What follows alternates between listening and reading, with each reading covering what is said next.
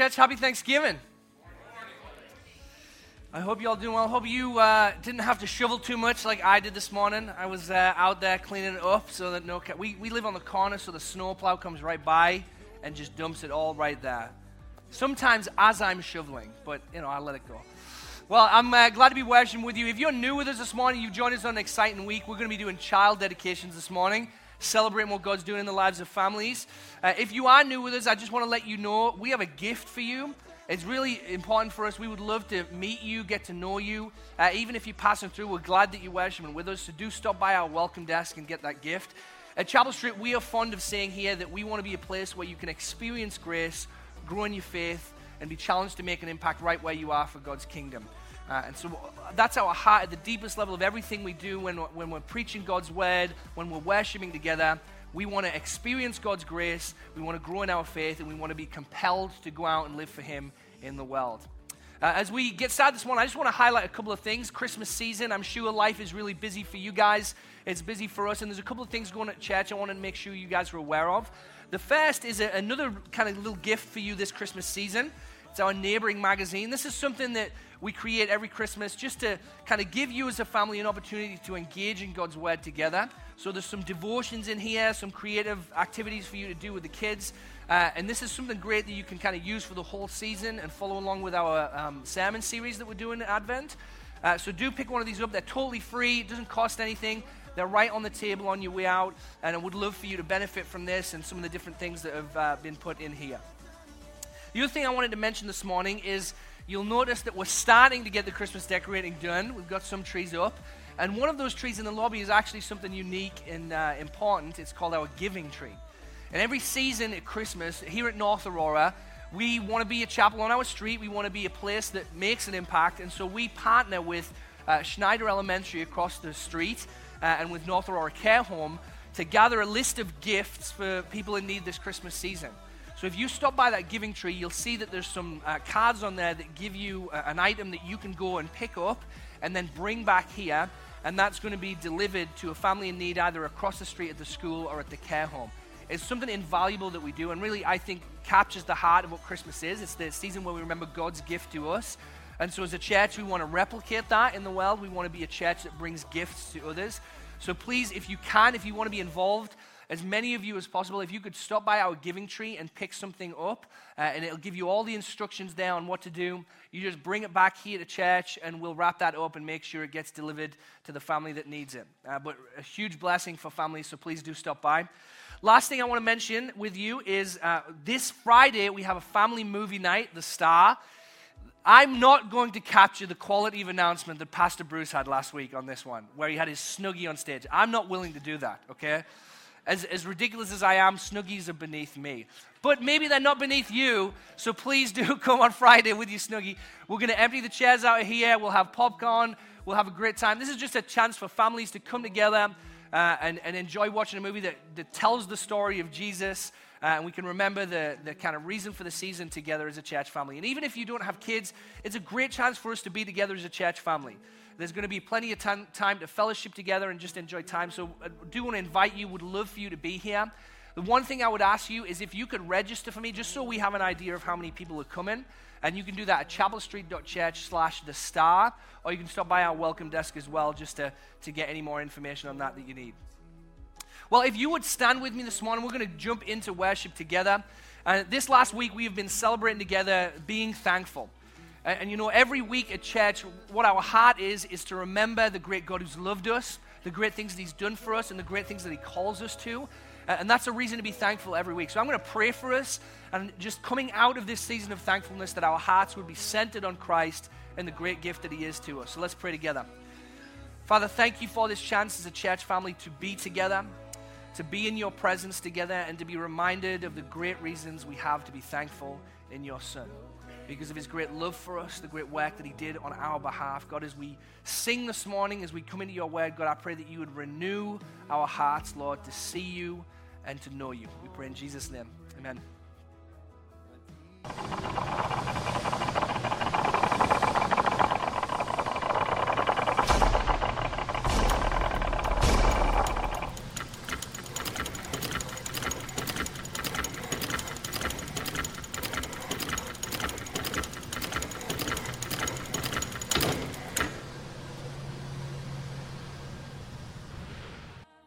Of get rudely awakened to the fact that I have now moved into uh, a very particular generation of people. Um, meaning that the world that I live in is now very different than the world that my kids live in. And I was, I was awakened to that this last week when we were all sitting together as a family eating dinner. And uh, Janae's phone was on vibrate and it started ringing somewhere, but we didn't know where it was. We could just hear it buzzing. So Janae gets up to go uh, and get the phone. And I chose this moment to tell my children about this prehistoric device that used to be in every home in America. Now, I, I, used to have a phone almost exactly like that, and I remember thinking that because it had the screen, it was very high tech, right? But I'm telling the kids about this, thinking like, oh, you know, it's just a fun story because not many people have house phones anymore. So I'm telling them, did you know that's how it used to be all the time? You used to be eating dinner, you'd hear the phone get off, and someone would have to go and answer the phone because it was somewhere in the house specifically. And Jonathan, uh, my eight-year-old, was looking at me with this kind of look of like, uh, uh, just being so perplexed by this. And he said, Well, what, what would you do if you were out of the house and someone needed to get a hold of you? I said, Well, they wouldn't get a hold of you. You had to come home and, and just check your voicemail. And then I had to explain voicemail to him. But I realized even at eight years old, Jonathan is now living in a totally different world than the one most of us grew up in because technology now is, is moving at such a fast pace. Jonathan can't think of a world in which there wasn't constant communication available to him no matter where he is. Even at eight years old, he understands that if someone needs to get mom or dad, or if we're out somewhere, the, the, grandma can get a hold of us, other people can call us anytime, day or night. They can text us, they can message us. Can you imagine if we'd lived in the 90s when the pandemic happened, what we would do without being able to contact each other? Without having things like FaceTime and all these other avenues? Things that for Jonathan, he will never know a world outside of them. Now, my question for us this morning is what kind of world of communication do we live in with God? Are we living in the limited 90s world of communication, which we can only talk to God at certain times? Or are you guys living in the world that God intends for us, in which you have unlimited communication with Him? Where you can't conceive of a time in your life where He wasn't available to talk to you, to listen to you, and to speak back to you. Many of us, even those of us who have grown up in the church and have talked about prayer and have talked about the Bible, we still, I think, live in this world of limited communication. As we've been reading this letter, maybe you have felt along the way the kind of absence of a conversation with God. All these things that James charges us to, these, these ways of living that we are to embrace and to cling to, and yet you know that there's something missing. And James knows that too. And so he closes his letter talking about prayer reminding us that actually a faith that works is dependent on a prayer life, on having unlimited, open communication with God. And actually, that what God desires for us is to speak with Him in good seasons and in difficult seasons. So I want to come to these final words of James, and I want to remind ourselves as we kind of look back over everything that we've talked about for the last few weeks, as everything that James has charged us to, I want to remind us of the importance of coming to God, speaking with God, sharing our hearts with Him. I want to look at three things that James's closing remarks highlight. I think that's the posture of prayer, the experience of prayer, and the result of prayer. So let's talk about the posture of prayer. I mentioned to a couple of you, I think a couple of weeks ago, I recently won uh, three free training sessions at St. Charles Fit. Uh, I did this because we went out to Scarecrow Fest, uh, and the St. Charles Fit was giving out raffle tickets to, to win this, but they were giving out candy, and so the children begged me to do it. I was hesitant about entering any competition that would result in me having to do physical work. That's not a gift to me, that's not a prize to be won. But I did it for my children. And, and lo and behold, I did win. I did win. So a few weeks later, I'm going down for my first session. And uh, the, the, I don't know about you, the thing that I hate most about gyms is that there's mirrors on every single wall. Now, I understand that for you that are dedicated and you know how to work out, that's to help you so you can see. I don't like to look at myself because I look like a moron when I'm trying to lift weights, right? It doesn't help my insecurities that are already there. But what I found out when I'm doing this is we spend an awful lot of time looking in that mirror. Because what I learned in those training sessions is really what was good for me was not simply to lift a lot of weight and to do a lot of hard exercises, but actually to see how I was doing it. To get a look at, at how my body was acting, how I was moving, how I was composing myself. Because not only, if, if I have the wrong posture, not only does it prevent me from getting any advantage out of what I'm doing, it can actually hurt me. I can actually cause more damage to myself. And the same is true about prayer. We need to have a thoughtful posture in the way that we have conversation and communication with God. This is what James says in the uh, closing part of chapter 5 of his letter. He says, Is anyone among you suffering? Let him pray. Is anyone cheerful? Let him sing praise. Is anyone among you sick? Let him call for the elders of the church and let them pray over him, anointing him with oil in the name of the Lord. And the prayer of faith will save the one who is sick, and the Lord will raise him up. And if he has committed sins, he will be forgiven. There's three things to highlight about posture in those first few verses. And the first is this is that James wants us to pray consistently. Consistently. According to Pew Research, over 55% of Americans would say that they pray daily.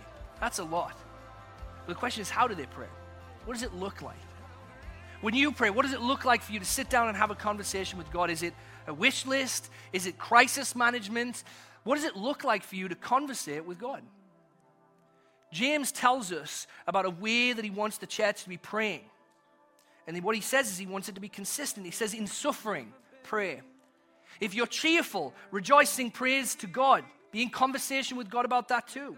If someone is sick, pray over them. In James's mind, communication with God should always be open and flowing regularly in every season of our life. Paul, the apostle, as well, wrote to the Thessalonian church and he told them this in 1 Thessalonians 5 Rejoice always, pray without ceasing. And so the view in the early church was that prayer, prayer wasn't just something that took up little pockets of our life, it was something that was consistent. Something that happens all the time. Essentially, this is what it was is that prayer in the scriptures prescribe something that we rejoice in regularly. It prescribes prayer in which we rejoice in the conversation itself and not just the answer. Is that true of us? Do we rejoice in the conversation with God or are we simply looking for an answer? Because James wants to charge us to love the conversation as much as the answer. Think about someone in your life you love to talk to when things are going really well, you want to share your joys with them. Someone who, when things are really hard, you know exactly who you're going to be calling because they're the person that's there for you. I have a good friend like that, a guy called Kyle Walker. He was best man at my wedding. And even though we live now in different places in the US, I love talking to Kyle. When something great is happening in our lives, we'll share that together. When something hard's going on, we pray for one another and talk with one another. Now, if, if that's the case with an earthly friend, how much more should that be true of our Heavenly Father who lives in us? Shouldn't He be the one that we rejoice to speak to in good seasons and in bad seasons? That's where a good posture of prayer begins with the, the acceptance that God is there for us to speak with us in every season. Maybe God is hard to talk to for you. Maybe when you sit down, you just don't know what you should say. Maybe you have doubts in your heart. And my encouragement to you that is prayer is often simply being in the presence of God. Sometimes you don't need to have words to say. Sometimes you don't need to have the right words to say. You just need to be present with Him, to sit with Him. Do you make space for that in your life? Do you make space to be with the Lord, to rest with Him in His presence, to read the scriptures and embrace His presence with you? Second thing that James highlights here is that we pray in community. We pray consistently, but we also pray in community. What he says is that when people are sick, we, want to gather the church together, call the elders, pray for them. And so James envisions as a church in which praying for one another is completely regular and expected. But if you would ask probably the average churchgoer today, do you like to pray with people? They imagine this scenario where they come into church, they're at some little Bible study or a prayer meeting, and someone says, Would someone like to pray? And everybody's nose goes, Not me. I don't want to do it. Maybe you've been in that exact scenario. You've been asked, invited to pray, and it's like your worst nightmare. Please don't ask me. Right? That wasn't true in, in the beginning. James wanted to set the expectation. No, we pray for one another. That's what we do. When there is someone sick, we share that. We bring everybody together so we can care for that person. We can anoint them with oil, which, by the way, was kind of a, a way of practicing medicine in the day. So they were tangibly caring for them, providing some kind of medication, and then they were praying for them together as a church matters deeply to the heart of God that we are that kind of people. It's essential, in fact, for a faith that works that we pray for others and with others. We're often more, much more comfortable with a private prayer life. And Jesus did say, when you pray, pray in secret to your Father who sees in secret. But when he said that, he was talking to Pharisees that loved to be seen by other people. And he was trying to correct that. He wasn't saying that there shouldn't be a public aspect of prayer in our life as well. And in fact, in every letter you read in the New Testament, you read of instances where this is happening. So, where does that start for you? Maybe this morning, the easiest way for that to start is to simply ask someone to pray for you. Maybe you're still in that place where it's uncomfortable to pray in front of others. And so, what you need to do is you need to find a mentor or a friend who can encourage you in that by praying for you. Listen to how they pray for you. Maybe sometimes in, in praying for one another, the best thing that we can do is just be honest with each other. It's easy to, to check in at church on Sunday and never let anyone inside of your life to see what's really going on, what's weighing you down, what's burdening you. But my desire for our church, and I think God's heart for his church, is that we would never be that kind of place. That this would be a place where you can bring your burdens. You can bring the aches on your heart. That's why we seek to have a prayer team every week at church where we invite people to pray. And we need to grow in this, and I want to grow in this. And it's because it's close to the heart of God. It matters to Him that we pray for one another. Another thing that James highlights here is that he asks us to pray confidently, pray in faith. In verse 15, he has this uh, phrase he says that the prayer of faith will save the one who is sick. Now, that's a hard verse to wrestle with, isn't it? Because so many of us have prayed for people and we haven't seen them healed. And what happens is that we tend to believe in our hearts, well, maybe then we didn't have enough faith because it says that the prayer of faith will save the one who's sick. So maybe we just didn't have enough faith. I, I, that can't be what James means for a couple of reasons. First of all, there's instances of the Gospels where people would come to Jesus for healing. And there's an instance in particular where a man brings uh, his sick child and he says, and Jesus asks him, Do you believe? And if you remember this story, what the, the centurion replies is, I believe, but help my unbelief. What he's saying is, I mean, I do, I do, but I have doubts. I struggle. I don't have perfect faith. Does Jesus say, Well, then I can't do it. I'm sorry. You're going to have to turn around and try again another day? No, Jesus receives that as, as sufficient faith he says, Because you're seeing me. He, here's what we need to remember when James is talking about a prayer of faith, he's not talking about the amount of faith we have or the quality of faith we have. He's asking us what the object of our faith is. What I mean by that is if you were to jump out of an airplane with a parachute on your back, does the parachute's ability to save you depend on how confident you are in it or the fact that you've simply strapped it to your back? Like if I'm falling down through the sky and I'm thinking, oh gosh, I don't know about this parachute thing, man. It might, it, it doesn't seem like a great idea. When I pull that ripcord, will the parachute say, sorry, you weren't confident enough in me? No. What matters in that moment is is my faith in the thing that can hold me? Is my faith in the thing that can that can rescue me and bring me together? And the truth is, when James is talking about a prayer of faith, he's asking you, what is your faith in? Not how much faith do you have, but what is your faith in? Is it in the God who hears you? who sees you, who knows you, who is mighty to save. That's what James is challenging us to consider. Faith is essential in our conversations with God. Hebrews 11, 6 says, Without faith, it's impossible to please Him. For whoever would draw near to God must believe that He exists and that He rewards those who seek Him.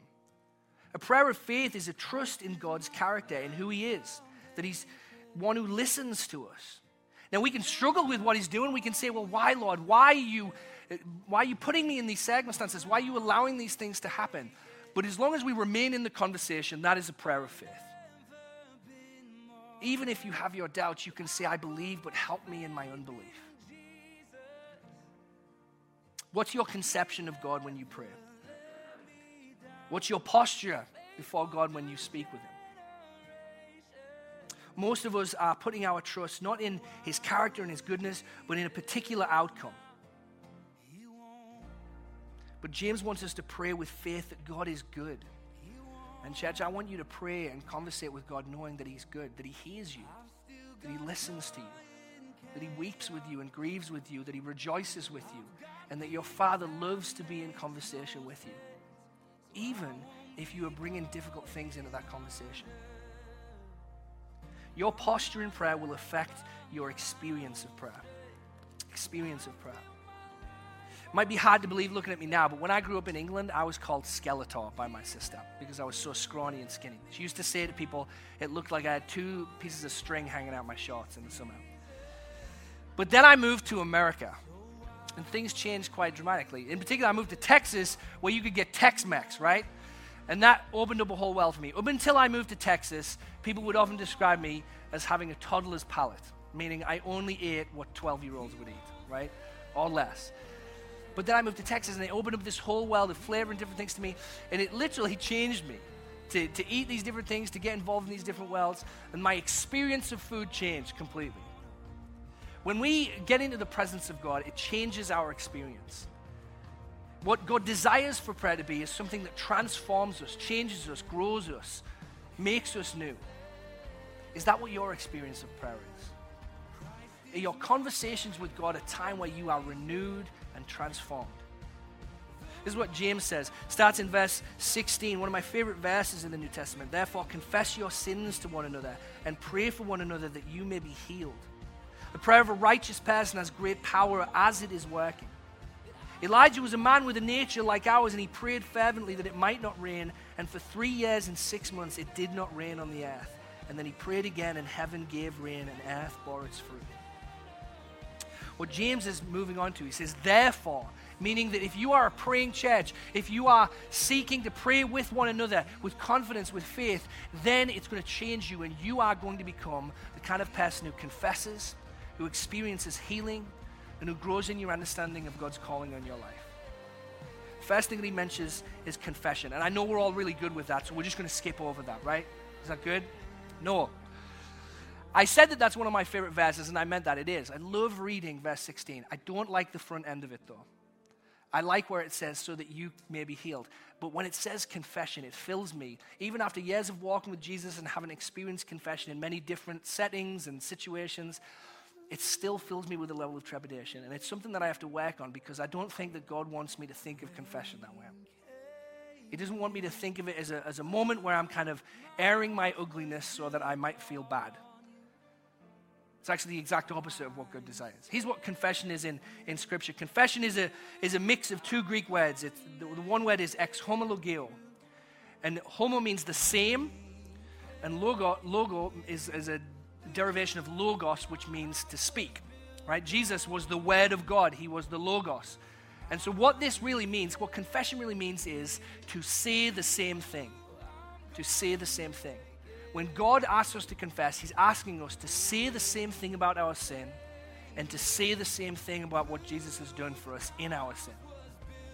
Say the same thing about both of those things. Same thing about sin that it's wrong, that it's destructive, that it's outside of what you were made for. To recognize those places in your life where you need to say the same thing as God about what you're choosing to do, the way that you're choosing to think about others, think about God. But also for those who receive confession, for those who hear when people confess to us, we need, and this is so integral, we need to say the same thing about that person as Jesus does. When someone trusts you with hearing their sin, it is essential in that moment that you say the same thing as Jesus, which is what? There is mercy for this. There is grace for this. You can be healed, you can be covered, you can be cared for, you are not rejected. I can't tell you how many people struggle in church is because people have not said the same thing about their sin that Jesus has. It is deeply destructive to the church, and it grieves the heart of God when we don't say the same thing about sin as He has said. Think about your life. Where are you wandering? Where is your heart most prone to forget God? Where are you most prone to be resistant to offer forgiveness and grace to others who confess to you? This is an opportunity for prayer in and of itself because you can sit down and say, God, illuminate me. Show me where I'm not saying the same thing as you. It's important that we get this because the second thing that James has shown for us is that if you are experiencing prayer rightly, you'll experience healing. You'll experience healing. He says, Confess your sins so that you may feel bad about what you have done. No. Confess your sins so that you can remember you should never ever behave that way. No. Confess your sins to one another so that you may be healed.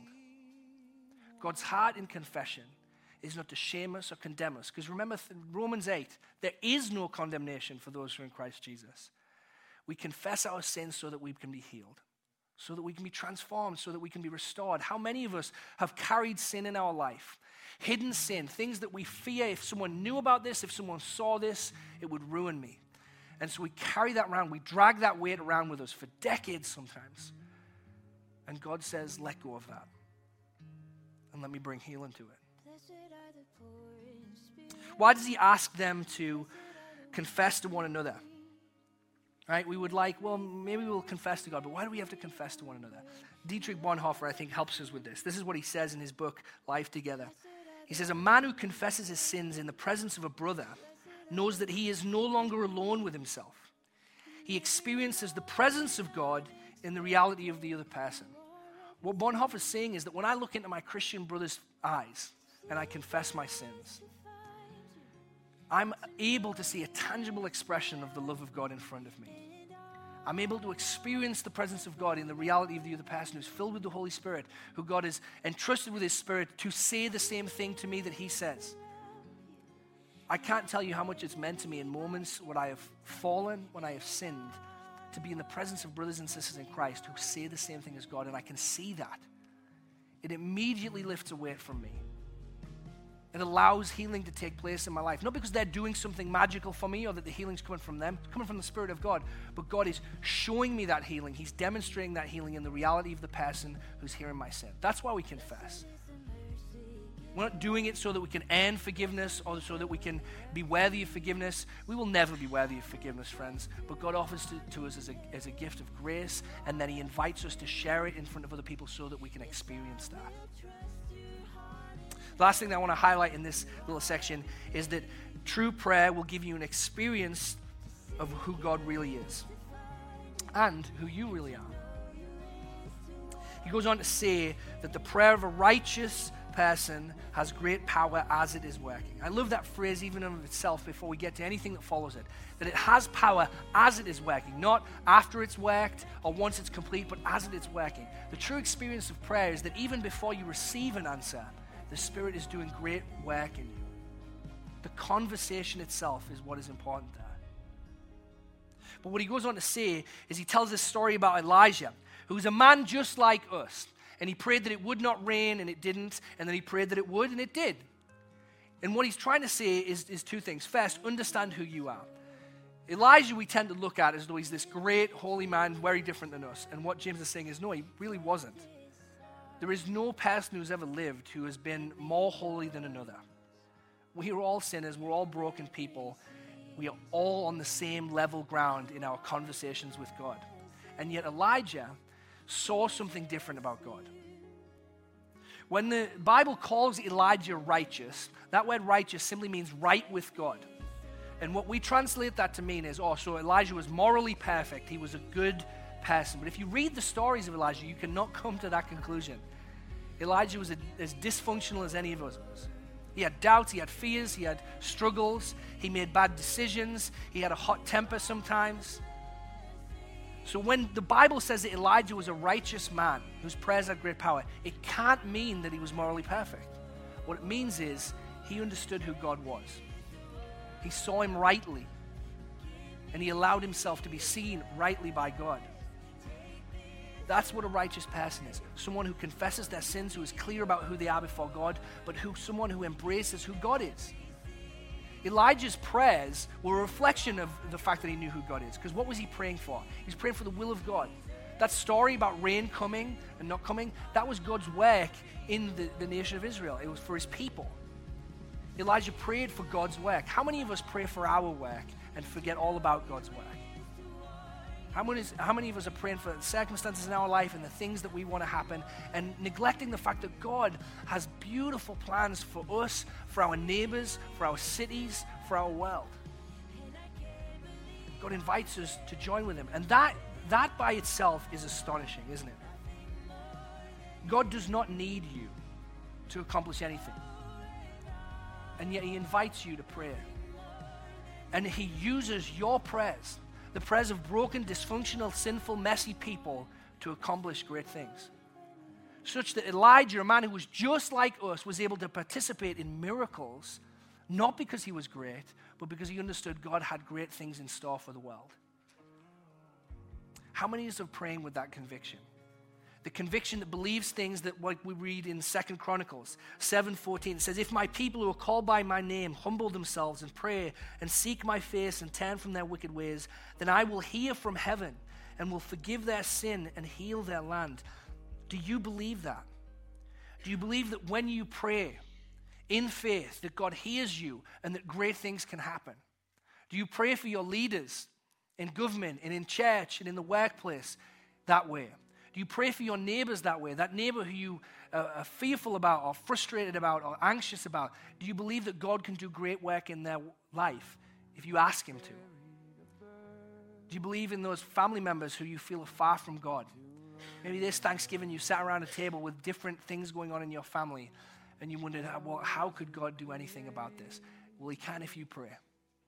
He can if you pray. Because Elijah was a person just like you, and he prayed, and God moved. True experience of prayer will transform you, change you into be the kind of person that believes God has great things in store for the world. I want to talk real briefly about the result of prayer. Because the result of prayer is that you and I will be transformed, that we will be changed to become a different kind of person. If we stay in conversation with God, if we pray consistently with faith with the other, other people in church, if we confess our sins and we experience healing and we see God rightly, then we are transformed. Such that this is what James says. He says, My brothers, if anyone among you wanders from the truth, some, and someone brings him back, let him know that whoever brings back a sinner from his wandering will save his soul from death and will cover a multitude of sins. Now, maybe as we've just read that, you say, okay, well, what's that got to do with being transformed, though? What's that got to do with praying and all these other things? And it's, it's true, many points in James's letter, he kind of changes pace very quickly, and so maybe this is just an indication. But I don't, I don't think so. I think what James is saying is this is the kind of person you'll become if you embrace this. Someone who goes after those who, who have wandered and brings them back. Your heart will become for others, to care about others, for others to know the same truth that you've experienced of God. Do we care for one another such that we are driven to guide each other towards the truth? here's what he's really saying is he's saying that faith is not a private affair, it's a community affair. If you've been transformed, you care about the person you sat next to in church. You care about their walk with the Lord. You want them to be encouraged, supported, cared for. Your heart has changed to be for them. You want to see them where they're at. James knows that people in, in the church at this time are struggling. They're going through persecution, they're going through loss. We've talked about it many times in this series how they're being kind of pressed on financially. They're being pressed on by the Romans, by the Jewish authorities. So he knows that they're struggling, and he's saying if people in that place are doubting, if they're walking away from the truth, go after them. He's not saying if there's someone in Bible study who says something a little bit weird, make sure you get them. What he's saying is if there is people in the church that are wandering away, if their way is changing because they're forgetting who God is, His great grace for them, His love for them, His faithfulness to them, if they're forgetting that, then go after them and draw them back. Remind them. Remind them of who Jesus is. This is the heart of God to care for those that have wandered, to care for those that are doubting. In Luke 15, we get a series of great stories about things that are lost that are being found. This is how that whole thing starts in Luke 15. Jesus is talking. It says, Now the tax collectors and sinners were all drawing near to him. And the Pharisees and the scribes grumbled, saying, This man receives sinners and eats with them. And so he told them this parable. What man of you, having a hundred sheep, if he's lost one of them, does not leave the 99 in the open country and go after the one that is lost until he finds it? And when he has found it, he lays it on his shoulders, rejoicing. And when he comes home, he calls together his friends and his neighbors, saying to them, Rejoice with me, for I found my sheep that was lost. Just so I tell you, there will be more joy in heaven over one sinner who repents than over 99 righteous persons who need no repentance. The heart of God is for the one, is to leave the 99 for the one, to find those who have wandered from the way, which, by the way, is all of us in one way or another, to come after us and to draw us back to the Father who loves us, to bring us back in Jesus' day, there was, there was leaders in the religious circle that had forgotten that that was the heart of God. But if we are a church that prays, who sets our eyes on God, who stays in conversation with Him, then we will become like the kind of people that want to draw those that have wandered back in.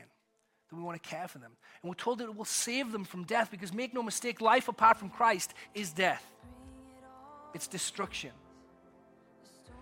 Jesus goes after the lost because he doesn't want that for them, because he doesn't desire that for them. It's not some ego trip for Jesus so that he can get one more person who says great things about him. It's because Jesus' heart is for those that are dying and are lost. And he wants to draw them back. He wants to protect them. He wants to care for them as a good shepherd. If we look at everything that we've read this morning and we talk about drawing someone in to cover a multitude of sins and we think about praying in all seasons, who does that sound like? we just travel back through what James has said. He says to the church, pray for one another, pray in all seasons. And listen to what John says about Jesus. 1 John 2 says, My little children, I'm writing these things to you so that you may not sin. But if anyone does sin, we have an advocate with the Father, Jesus Christ the righteous. He is the propitiation for our sins, and not for our sins only, but also the sins of the whole world. Church, did you know that this very moment in heaven, Jesus Christ is praying for you by name before the Father. We, we could just stop the service right there and think about that. The Son of God is in heaven before the Father in the throne of glory, praying for us, advocating for us, asking, Lord, bless them, care for them, draw them to yourself. In James's context, he's saying if you sin, if you've fallen, if we confess our sins to one another, guess who's praying for your forgiveness most? Is Jesus the one who you've sinned against. The one who died because of your sin. He is in heaven praying for your mercy and forgiveness. That's Jesus. Even in his earthly life, he prayed for us regularly. He prayed over people, he prayed with people, he prayed to God about people. And he continues to do that now. If, a right, if the prayers of a righteous man have great power, is there one more righteous than Jesus?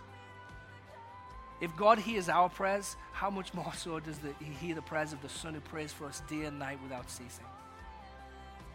Doesn't that fill you with hope? Whatever you're going through right now, whatever you're struggling with, church, we can pray for one another, we can support one another, but the Son of God is praying for us. Jesus is faithful in praying for us. Who wouldn't want to be in conversation with Him? Who wouldn't want to, in their greatest moments and in their darkest moments, spill their life in front of the one who is constantly thinking about you, dwelling on you, asking the Father to move in your life? Is there a safer place? Is there more encouraging place than to be in conversation with Him? Who wouldn't want to call on Him when we're sick and suffering? Who wouldn't want to share our joy with Him? So, friends, we'll end there. In the knowledge that even as James challenges us to a faith that works, he is challenging us ultimately and finally to place our faith and our trust in the one who is praying for us, the one who covers a multitude of sins, the one who is faithful and true, and who is the author and perfecter of a faith that works. In every season, let's look to him and trust in him. Would you pray with me? Father, I thank you for this chance just to gather as a church, to remember your son to remember each other as well. Father, we it's easy when we come to the, the beauty of who Jesus is to be transfixed by him, but the entire message of James has been if we see that and if we know that, then we must love and serve one another. And God, I pray for us as we come to the close of this series in James, Father, that our hearts would not forget that you have called us to be doers and not hearers only. That you have called us to a faith that works. And so, Father, may we absolutely see Jesus rightly this morning as the one who prays for us and intercedes for us and advocates for us. But may we be moved by that to make an impact. To love and serve our neighbors in the seats next to us. To love and serve our neighbors on our street. To pray for them and to seek their welfare, Lord. May we be a people whose faith is in you. We pray in Jesus' name. Amen. Thank you so much for joining us for worship today. I hope it was an encouragement to you to hear the great news of the good God who loves us, who prays for us. If there's anything that we can be praying for you this morning, we do. We want to be a church that does not hear only, but also does. And so please don't leave this morning if there's, if there's things that you're struggling with, if there's places where you need prayer. I'm available. We have a prayer team available. We would love to pray with you. But for now, let me leave you with the same words we ended with last week from Hebrews 12 that reminds us of the author and perfecter of our faith It tells us this Therefore, since we are surrounded by so great a cloud of witnesses, let us also lay aside every weight and sin which clings so closely, and let us run with endurance the race that is set before us, looking to Jesus, the founder and the perfecter of a faith that works, who for the joy set before him endured the cross, despising the shame, and is seated at the right hand of the throne of God, praying for us now. It's in his name that we go this morning. Amen.